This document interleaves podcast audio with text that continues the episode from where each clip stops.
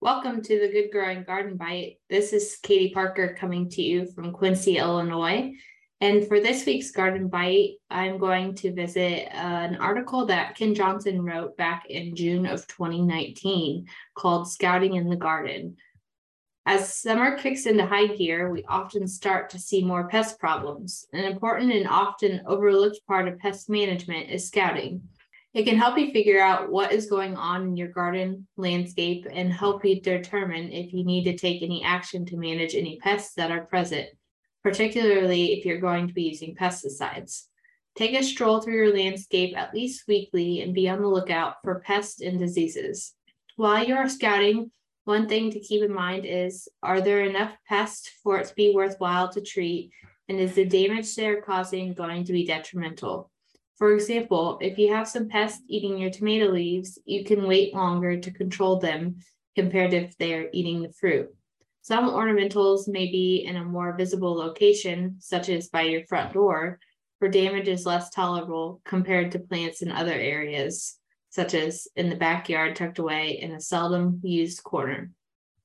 Start by scanning your landscape as a whole. Look for any plants that look out of the ordinary and start by inspecting them a little more closely. A magnifying glass or a hand lens may be helpful, especially when looking for smaller pests but aren't necessary. Often insects will hide on the undersides of leaves, so going out and flipping over leaves is a good way to scout for insects. Many pest insects like to feed on young, tender growths, so make sure to take an extra look when inspecting new shoots. Insects and diseases will also build up on older leaves of plants as well, so make sure to check them out too. After you've gone out and looked in the garden or landscape at the pests, you need to figure out what they are. Pest identification is important because it will help determine potential management techniques. Some pests may not cause much damage, and the management may not be warranted if they are found.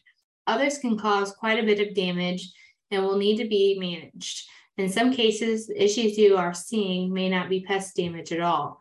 Properly identifying pests will help determine what kind of management strategies should be used or if any are even needed. If you need help determining what a pest is or if it's something you need to think about managing, you can bring samples into any of our extension offices. You can also send samples to the University of Illinois Plant Clinic. Their website can be found at web.extension.illinois.edu forward slash plant clinic. There you will find instructions on how to sub- submit samples as well as any fees that may apply.